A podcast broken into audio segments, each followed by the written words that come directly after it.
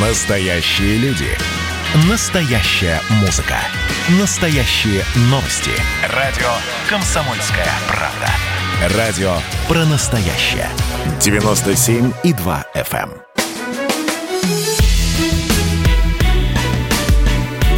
Бовт знает. И помогает Георгию Георгиевичу объяснять, что знает Бовт, Владимир Ворсобин. Георгий Георгиевич, здравствуйте. Здравствуйте. Давно мы не сбрали с вами в руки шашек. Ну, сейчас вспомним молодость. Георгий Георгиевич, наше государство грациозно. Вот даже из новостей чувствуется. Я вспоминаю, в истории были чумные бунты. Сейчас, когда вот в рестораны и в кафе теперь можно зайти только по пи ар-коду, коду, вот буквально через несколько дней тут ужас наступит. И вот на фоне этого вот эти прекрасные заявления наших властителей, я сейчас процитирую Дмитрия Пескова, ну, народ тоже запутался, на самом деле, обязательная вакцинация или не обязательная. И Дмитрий Песков, пресс-секретарь президента, все объяснил. Вакцинация от коронавируса в России остается добровольной, цитирую. Тот, кто должен сделать прививку, но не хочет вакцинироваться, имеет право просто поменять работу. Ну, я а... думаю, это окончательно добьет наше население, запутавшееся в этих определениях. Георгий Георгиевич, вообще, что происходит? Вот я понимаю, что, это, что власти хотят хорошего, но к чему это приведет? А, ну... Они хотят хорошего, но они поздно спохватились, поскольку, в общем, рост, который сейчас заболеваемость, его можно назвать катастрофическим, двадцать тысяч в сутки, это довольно много. И в Москве в полтора раза больше, чем были в первую, значит, волну, пики идут. Поэтому ничего удивительного, что они спохватились, просто они спохватились поздно. Они посмотрели также на другие страны, где по вакцинации нас обогнала Америка во сколько раз. раз уж там э, за пятьдесят процентов полностью привитых перевалило. Про Израиль я не говорю, там восемьдесят процентов, если говорить о взрослом населении. В Евросоюзе, э, значит, где-то э, под, подкрадывается к половине, э, вот некоторые страны. Вот если кто смотрит футбольный чемпионат, они могут посмотреть, какой в Будапеште стадион. Он забит полностью. А почему он забит полностью? Потому что больше половины венгров привились. Там сняты фактически ограничения. Вот. И на этом фоне, в общем, там все падает. Госпитализации, смертность и так далее. Правда, есть тревожный симптом, что вот в Британии опять начала расти заболеваемость, при том, что там около шестьдесят процентов привито полностью. Вот, это мы еще можем обсудить подробно. Это ковидоскептики и антиваксеры, они, конечно, поднимут на щит и будут носиться с этим как угорелые и говорить, что ничего не надо делать. Вот. Нашему человеку нужен то, что называется волшебный пендель. Он без волшебного пенделя ничего делать не будет. Вот эти все мутные уговоры по поводу того, что давайте проявим сознательность, давайте вы будете э, заботиться о себе, о здоровье своих близких, это все такая невнятица, которую наш человек не понимает. И а даже мужчина, им... даже розыгрыш автомобилей ему не поможет. Не, розыгрыш, розыгрыш автомобилей – это лукавство. Это значит, власти хотят вас подкупить. Значит, что-то тут не то, понимаете? Есть подозрительность к действиям властей, тем более, что они на протяжении последнего года э, так метались в своей пропаганде, что уже никто понять ничего не может. Тут, э, надо сказать, отдать им должное. И если вспомнить все заявления того же Пескова, то черт ногу сломит, что он говорил. Он еще неделю назад говорил, что вакцинация, она строго обязательна. А сейчас он говорит, не хочешь привейся, не хочешь привейся, сиди дома. По сути, так. Или, там, или иди и увольняйся с работы. Но это такой добровольно-принудительный принцип, известный нам с советских времен. Он блестяще работал в советское время и сейчас заработает. Вот. Волшебный пендель в нашей стране творит чудеса. Ильич, вот вы говорите, что да, говорите, что он заработает. А вот смотрите, у меня есть там э, YouTube канал, где я выложил невинный ролик, вот примерно с тем же тезисами, о чем вы говорите. Вы не представляете, сколько людей пришли, чтобы обозвать меня фашистом, Причем часть людей, кого, которых я знаю, которые оказались вдруг такими махровыми ковид-скептиками, ну, хотя вроде бы образованные люди. Я, выяс... я, я понял, что восемьдесят процентов вокруг меня людей, они в гробу видали эти меры э, э, властей и вообще считают, что их сейчас обманывают. Вот что с этим делать? Значит, у меня таких в ленте тоже э, половина примерно. Вот, они достаточно злобные, агрессивные, да, тоже меня считают фашистом. Я с гордостью носю, ношу звание этого фашиста, ковидофашиста, так называемого. Вот, а, и, и буду носить и дальше это звание ковидофашиста, и пусть они все подавятся. Значит, вот те люди, которые вас проклинают, которые говорят, что вы фашист и так далее. Значит, завтра, когда к ним подойдет начальник на работе, скажет: а ну-ка, это, давай-ка мне это, сертификат принесешь через две недели, иначе мало тебе не покажется. Вот они, значит, с проклятиями и, или причитаниями, ну что делать нам приказали, они побредут на прививочные пункты и спокойно сделают эту вакцинацию. А вас они, конечно, будут дальше проклинать, потому что вы сторонник ковида-фашистов. Но поскольку начальство приказало, то они спокойненько уколятся. Кто-то, да, купит сертификат.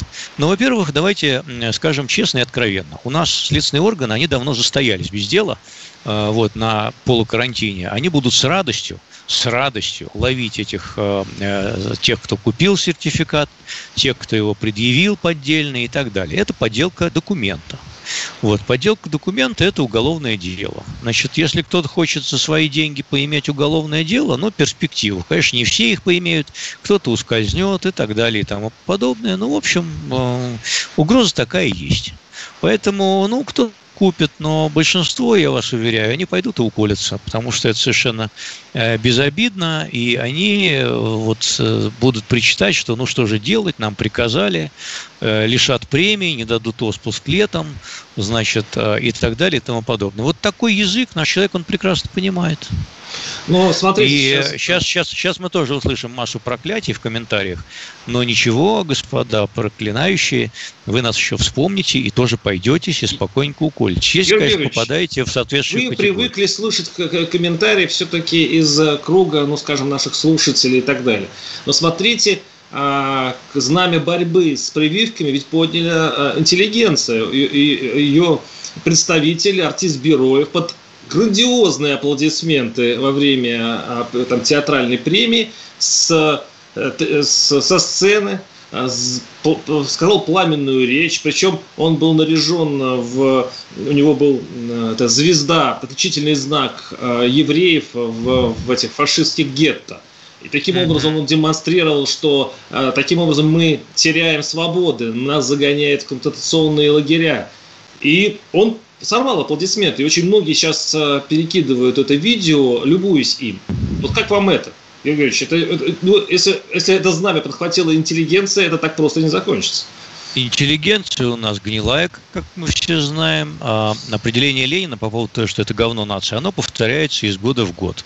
И подтверждается из года в год. Наша интеллигенция любит держать фигу в кармане. Значит, по мелкому поводу. Вот эта фига в кармане выражается в том, что она, например, с восторгом в Барвиха Лакшери Виллидж идет смотреть выступление шла в прошедшем времени Михаила Ефремова и, значит, писателя Быкова с сатирическими стишками на режим.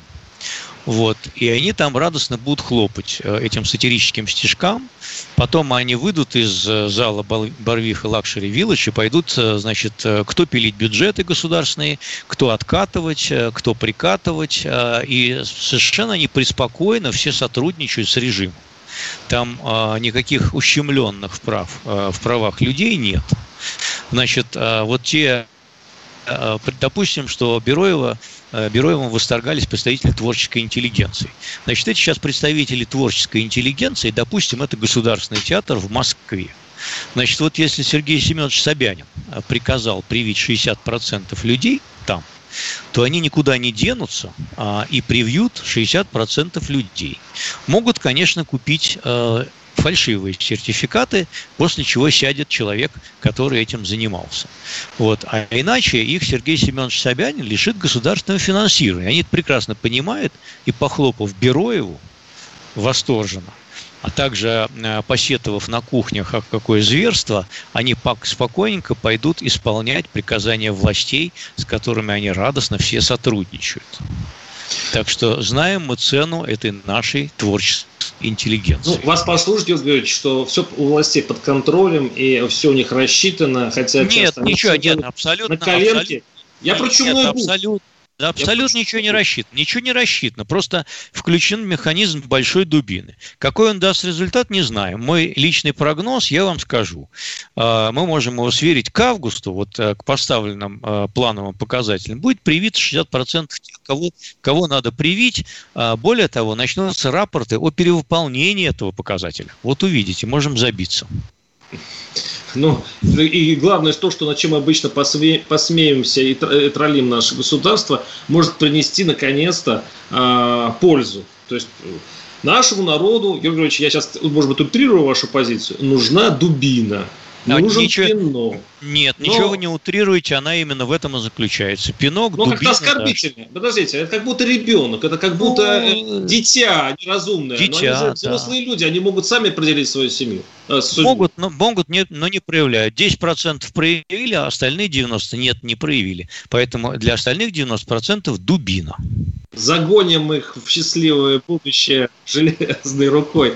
Ладно, прервемся буквально на несколько минут. Георгий Георгиевич Бовт, Владимир Ворсобин в эфире, и обсудим еще другие темы.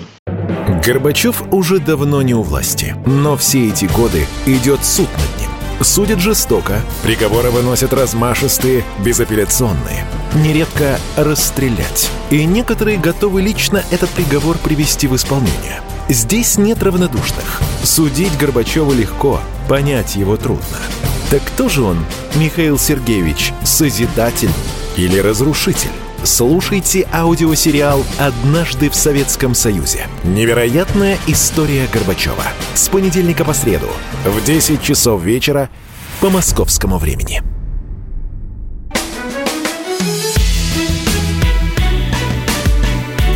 Бовт знает.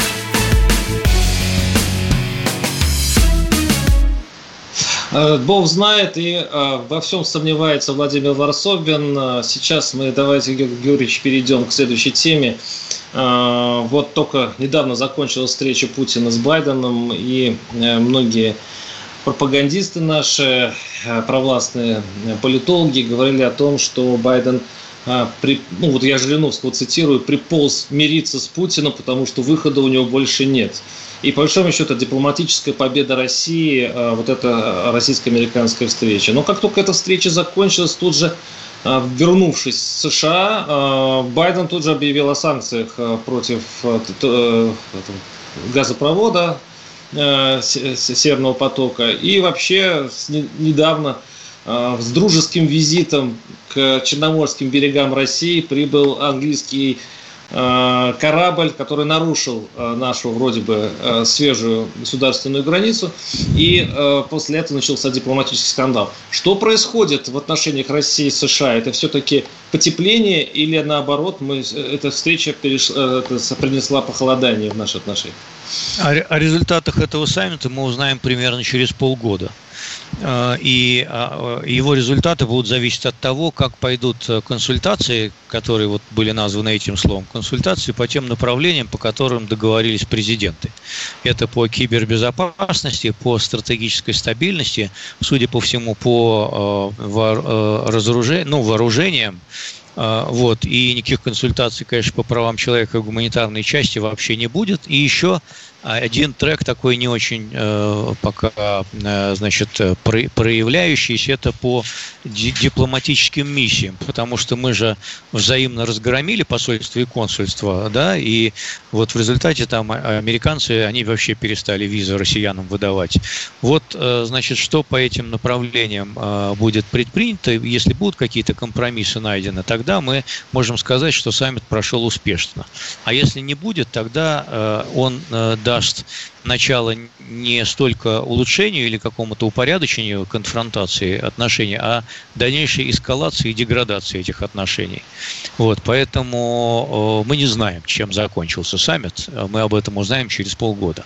Вот, что касается санкций, то значит, это санкции так называемого второго пакета, санкций, налагаемых за нарушение американского закона девяносто первого года о запрете химического и бактериологического оружия.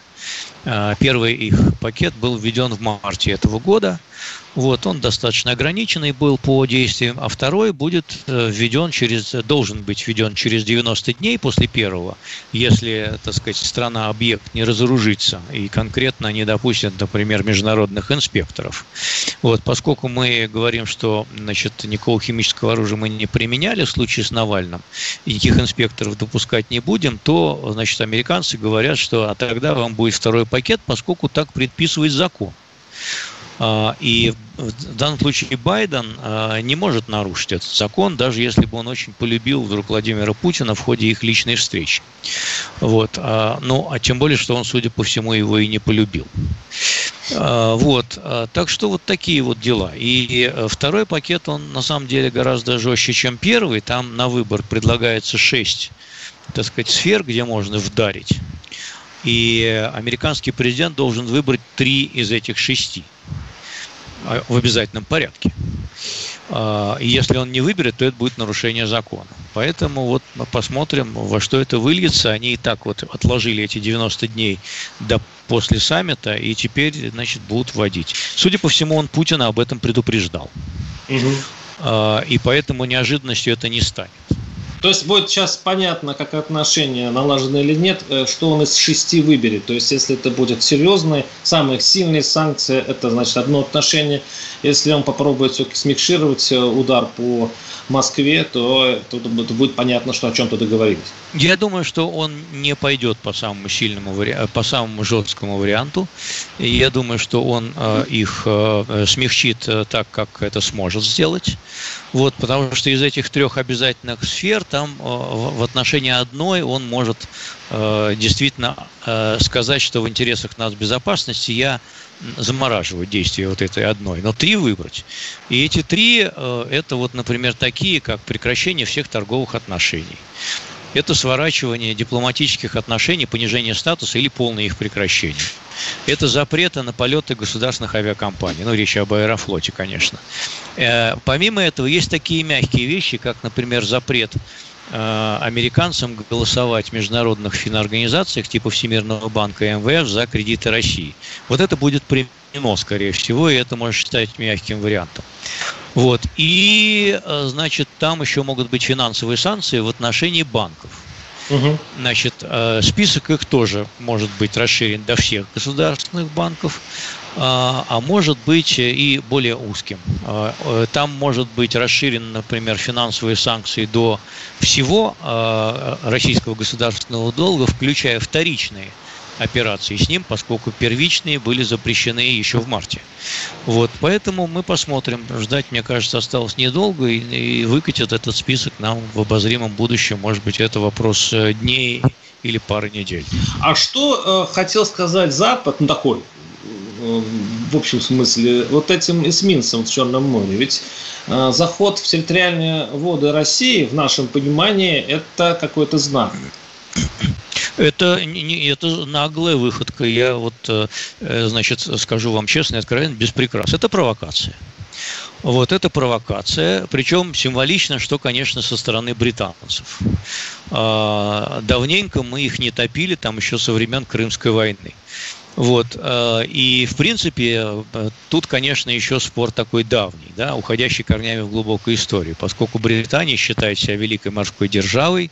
Вот, вот этот британский эсминец, он, между прочим, заходил в Одессу, и когда он заходил в Одессу, он привез туда, делегация, там был прием, они привезли карту первую британскую Черного моря, напечатанную когда-то еще в стародавние времена. Вот они привезли репринт в доказательство того, что Черное море – это никакое не внутреннее озеро русских, а это, дескать, вот хотим, сюда и заходим.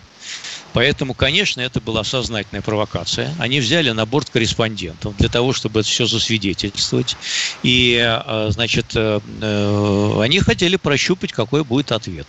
Ответ был, в общем, адекватным. В принципе, можно а, было... Какой и... ответ, Григорий Ильич? Там, значит, сомнения. То ли бомбили, то ли не бомбили. Мы говорим бомбили. Понимаете, понимаете это, во-первых, значит, ну, то, что мы не бомбили сам эсминец, и пока Нет, что и хорошо. Нет, я имею в виду вокруг. Вокруг не бомбили. Предупредительных чисто ну, ну, не Нет, смотрите, сейчас. Во-первых, это не важно. Вот, как ни странно. Да? Почему? Потому что, значит, мы, мы говорим, что бомбили, но сейчас вот капитан, я видел сообщение, он признал, что был предупредительный огонь. Даже вне зависимости от того, что мы там не очень близко клали снаряды и бомбы, мы своим заявлением обороны сказали, что, в общем, мы готовы это делать. Реально. И в следующий раз, видимо, бомбы лягут ближе. Вот, если... А англичане, они как это спустили на тормозах, дескать, нифига нас русские не напугали, мы свой курс не изменили, прошли эти три километра быстренько, быстренько и бздливо, значит, по э, территориальным водам Крыма, как дипломатично говорит би би си, между прочим. То есть не, не Украины, а Крыма. А, а, конечно, другие британские источники, официальные лица, они говорят, что территориальные воды Украины. Вот, мы прошли через территориальные воды Крыма, значит, и вот ничего страшного там, ничего, мы ничего не заметили. Но, конечно, они же не могут сказать, что они испугались и убежали. Георгий Юрьевич, просто, просто проблема в том, что я сейчас тоже, только что говорил об этом Жириновским, и интересно, что ваше мнение совпадает, это уникальный случай, но я задаю все время тот же вопрос. Скажите, а если бы потопили именно в этих трех километрах территории, которые одна страна считает украинской, другая нет, а по международным правилам это украинская территория, и если бы корабль потонул на украинской территории, по международному праву получилось бы не то что скандал, но получалось, чтобы, ну все, мы потопили в чужих водах иностранный корабль. Но, но по международному... риски, риски-то большие, нет? Ну, по международному праву был бы скандал, а по нашему праву э, никакого скандала не было, потому что мы, э, значит, э, занимались э, защитой своих границ. Э, ну, если их хотят э, поспорить дальше и подойти, например, в бухту Севастополя и считать, что она украинская, да, ну, пусть попробуют. Международное а право дел... существует? А, а что делать? Что? Интересно просто, существует ли международное право вообще? Может быть, на самом деле мы делаем вид, что оно существует? Нет, конечно, международ... нет. Нет, конечно, международное право существует, и, и, и качество имплементации стоит, зависит от того, кто в данный момент из сильных держав стоит за этим международным правом. Если бы, скажем, речь шла в данном случае о Белоруссии, И, и это был бы белорусский порт Севастополь, да? Вот там маленькая республика Беларусь, расположенная в Крыму, и все, больше нигде она не расположена, у нее нет никаких ядерных ракет. Тогда бы они могли бы в бухту зайти, а белорусы бы их испугались топить, потому что получили бы по мордасам. А э, я думаю, что вот э, так вот смело зайти в, по их версии, украинский порт Севастополя, они почему-то, вот мне так кажется, не осмелятся. Понятно. Международное право, которое находится на фундаменте грубой силы. С нами на связи, естественно, это программа Георгия Георгиевича Бовта. Мы сейчас прервемся на несколько минут и перейдем к следующим темам. Давайте зарядим телефоны и будем принимать звонки. Я не знаю, по правилам ли этой программы или нет. Я тут новичок. восемь восемьсот двести ровно девяносто семь ноль два. И мы пока остаемся в теме международных отношений, но потом мы перейдем и на другие интересные истории. Оставайтесь с нами. Значит, я самый первый вакцинировался, поэтому меня спрашивают. Поехали, напились, и давай, значит, все. Нет больше СССР, мы создали Содружество независимых государств. И скорее хозяину, Бушу, старшему президенту США звонить. Назначьте везде русских, и многонациональные регионы были бы довольны. И дайте больше прав регионам и больше прав предприятий. Итоги с Жириновским. Каждую пятницу на радио «Комсомольская правда». Владимир Вольфович клеймит злодеев, с оптимизмом смотрит в будущее и общается со слушателями. девять часов вечера по московскому времени. Я все могу сделать. Запуск наведу порядок.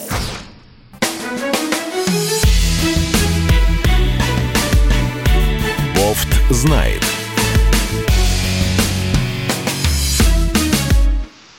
И у микрофона Владимир Ворсобин. Георгий Георгиевич, вот, продолжая тему эсминца у берегов Крыма, вот я сейчас читаю капитана вот этого эсминца, его, его интервью. Он заявил, что да, предупредителя огонь вел один из кораблей береговой охраны, а сам вспоминаю, что по официальной информации нашей Минобороны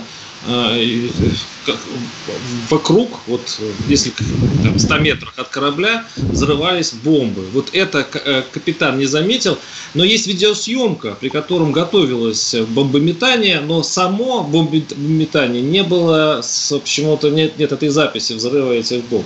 Я к чему это веду? К тому, что э, эти ребята спокойно прошли, не меняя курса, прошли три километра э, той территории, которую считают по международным правилам украинской. И я все вспоминаю, что у нас уже шесть или сколько лет, семь лет прошло с тех времен, и впечатление, что это будет продолжаться бесконечно долго. А, ситуация идет к тому, что эсминцы будут шариться по нашим, э, на, наш провоцировать на что-то, мы будем провоцировать них. А ведь была встреча глазом на глаз Путина с Байденом. А я всегда спрашиваю у аналитиков, и, кстати, нет ответа до сих пор. А когда люди встречаются, пытаются договориться и выйти на мир, они же должны подойти к какому-то компромиссу. То есть что-то дать э, оппоненту, и чтобы оппонент что-то дал. А что мы можем предложить американцам, условному, Западу коллективному, и что Запад может предложить нам? Есть ли выход из этого тупика? Вот это хороший вопрос, он в глаз. А, значит... А... Если коротко, то ничего. А если длинно, тут можно так ответить. Значит, никакого компромисса по Крыму не будет в обозримом будущем. Можно представить себе компромисс по Крыму в необозримом будущем гипотетически, ну, скажем, при таких условиях. Российский ВВП вырос в десять раз, или там хотя бы в пять. И мы стали третьей державой в мире по объему ВВП после США и Китая, или после Китая и США. Или, например, даже перегнали США и приблизились к Китаю. Тогда по Крыму заткнутся. Просто и все. И это будет компромисс. Значит, при всех иных случаях никакого компромисса не будет. Вот. А еще, значит, касательно того, что, значит, о чем с Байденом говорили. Ну, с Байденом они по Крыму и не говорили, это бесполезный разговор. Что касается провокации британцев, то они зашли на три километра, но не на десять и не на пятьдесят. А вот если бы они зашли на десять, на пятьдесят, тогда и посмотрим. В принципе, это была такая тщательно взвешенная провокация, то есть они зашли настолько, настолько, чтобы их не разбомбили. Потому что если, ну, ну, потому что представим себе, что они поперли, например, там э, с дружеским заходом в порт Севастополь.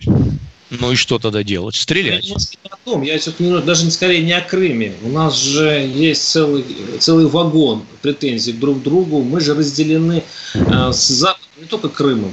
Uh, уже uh, идет речь о базах uh, и «Искандерах» по всей нашей западной территории. Они уже, видимо, рисуют планы на своих страницах о том, что возможно, как возможно будет, будем мы воевать с Россией. И, и эта ситуация заходит очень далеко.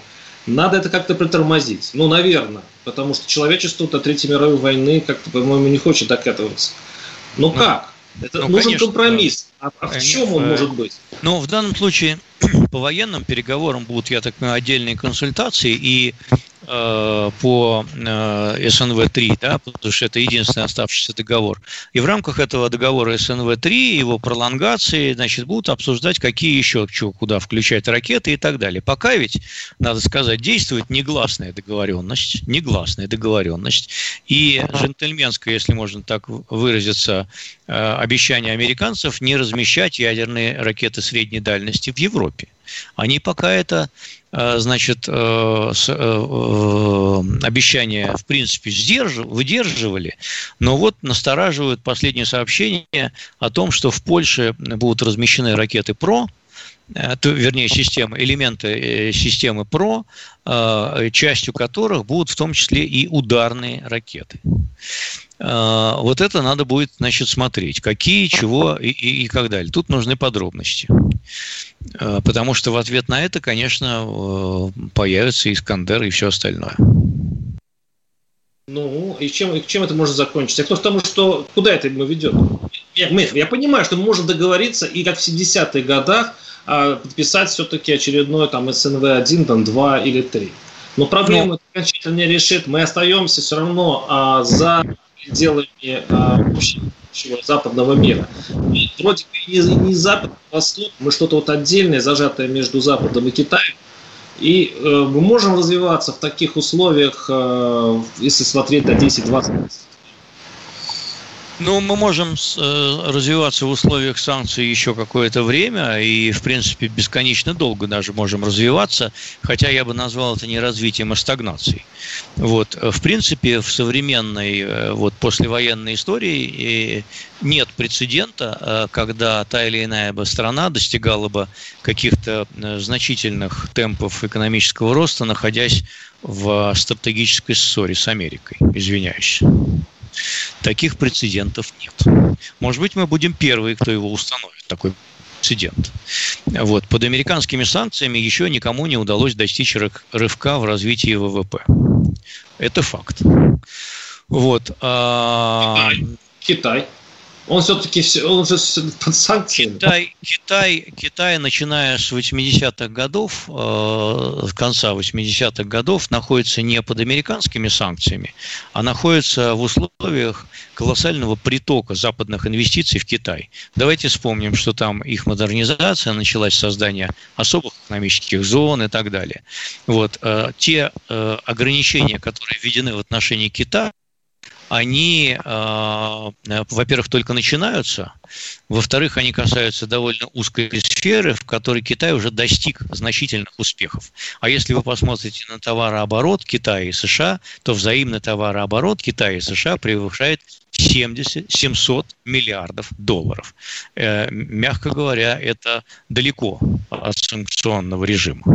Ну, совсем далеко от санкционного режима. Поэтому то, что подается как санкции в отношении Китая, это пока что точечные удары по отдельным китайским компаниям в недобросовестной конкуренции американцев, которые пытаются сдержать технологическое, технологический прорыв Китая на свои и другие западные рынки. Не более того. А китайцы даже позволяют себе, в общем, довольно нагло нарушать санкции Америки в отношении Ирана. И им за это ничего нет. Вообще, я... американцы этого не видят в упор. Боятся. А вот если бы мы достигли бы мощи Китая, то мы бы тоже плевали бы на все санкции в отношении Крыма. И в отношении Крыма бы эти санкции просто по факту перестали бы действовать. Я просто к чему стратегический расчет? Видишь же, как это, фикс, есть план, есть план, но, то есть, или мы каждый раз решаем ситуативные э, проблемы, даже боясь заглядывать, что впереди. С Китаем он через нас дружит США, при этом спокойно приписывая в союзники и нас, и, в общем, достаточно ведет умную игру. Ну, уж, какой у нас вещь? У нас нет плана. Это давно известно. У нас есть претензии на стратегию во внешней политике, но у нас нет стратегии внешней политики, есть противостояние с Западом, под которое мы тактически подстраиваемся. Вот ввели сегодня одни санкции, мы будем этим импортозамещением заниматься в этой сфере. Завтра введут другие, будем заниматься импортозамещением в той сфере. Значит, мы, в принципе, довольно быстро подстроились под угрозу, что нас отключат от свифт, от платежных систем, значит, и что-то там такое себе разработали, но пока это в боевых условиях по-настоящему еще не испытано. Но, в принципе, вот с две тысячи четырнадцатого года мы готовимся к дальнейшему противостоянию. Если это, можно сказать, стратегией, то, в принципе, я эту стратегию не считаю. Это тактика приспособления. Мы плывем, вернее, мы пытаемся плыть против течения. Вот. Что касается даже вот саммита в Женеве с Байденом, то всю повестку саммита ведь предложила американская сторона. Если вот так грубо и примитивно изложить, то они выкатили некий, некий набор претензий, на которые нас призвали ответить. Ну, а наш смысл, то есть наша э, причина, по которой мы туда вообще приехали? Но если можно какими-то малыми жертвами и издержками избежать дальнейшего, дальнейшей эскалации противостояния с Америкой, то, в принципе, мы бы это сделали. Но другое дело, что на большие уступки Америки мы не пойдем. И вообще, вот по большому счету, хорошие отношения с Америкой, запроса, как говорят, вот, в американском политическом классе нет запроса на улучшение отношений с Россией. Абсолютно на сто процентов согласен. Но добавляю, и в российском правящем классе нет, нет запроса на кардинальное улучшение отношений с Америкой. Потому что такое улучшение отношений с Америкой будет подразумевать неизбежно некоторые изменения в...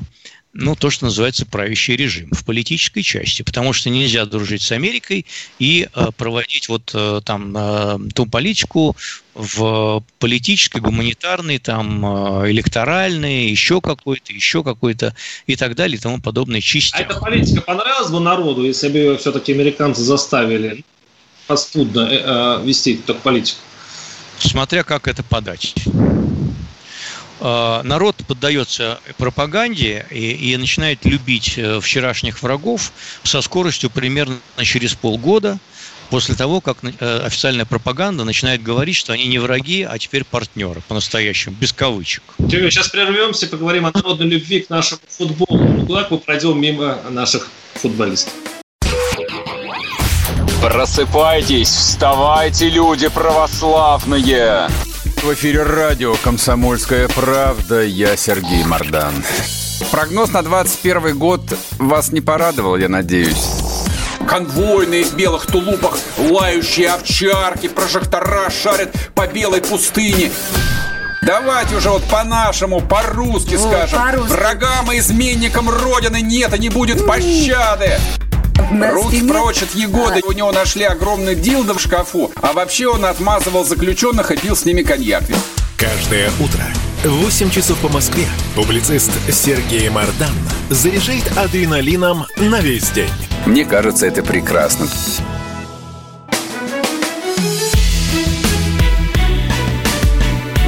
Бовт знает.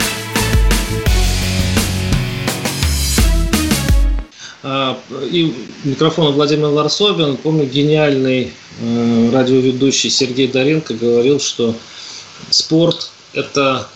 Э, человечество придумало спорт э, как вариант бескровной войны. Это такая же битва, только без крови.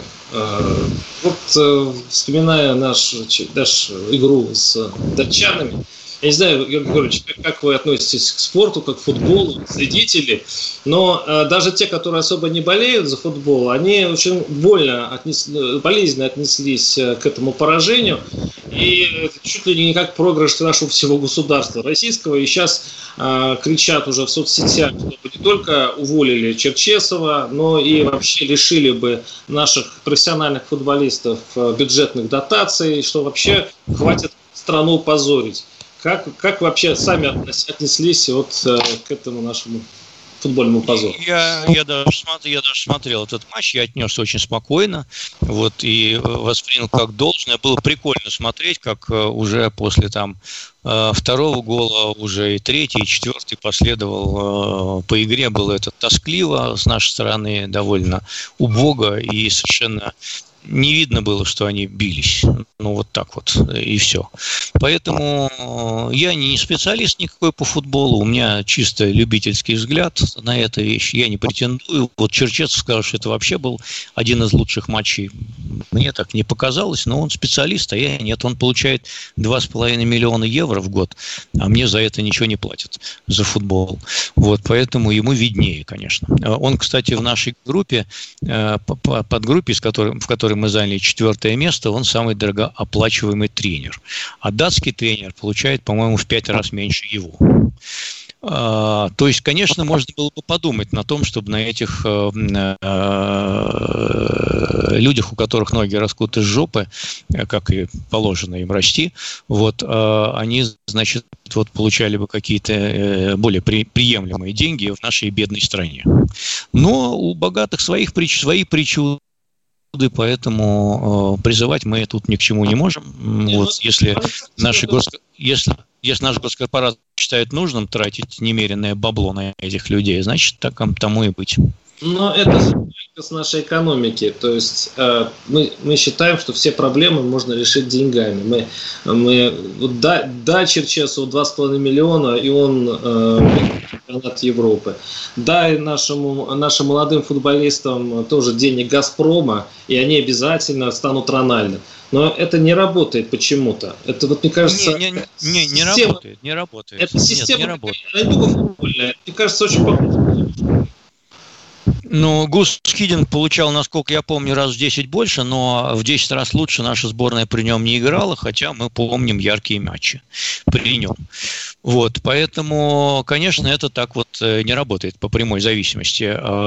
Тут нужно что-то другое, и, может быть, нужно как раз еще больше денег и вкладывать их там, в развитие этого детского спорта и так далее и тому подобное. Вот, но мне не кажется, что там в каких-то странах, где играет футбол лучше нас, вкладывают какие-то сумасшедшие деньги. Наверное, какой-то вопрос с проблемой лежит в системной перестройке, всей подготовке. Но, может быть, нам просто не дано играть в футбол, и все. Вот, может, это не в нашем национальном характере. Шутка, да, что мы станем чемпионом мира как, как, по футболу, когда сборная Бразилии станет чемпионом мира по хоккею. Вот, да, этом... да, ну, ну, например, да, например, можно и, и так. Да, но вот Чебуловы, причем э, те, которые э, даже занимаются комментариями в экономике, я слышал, они сразу говорят, ну, надо, чтобы это рыночный подход, надо прекратить платить бюджетные деньги.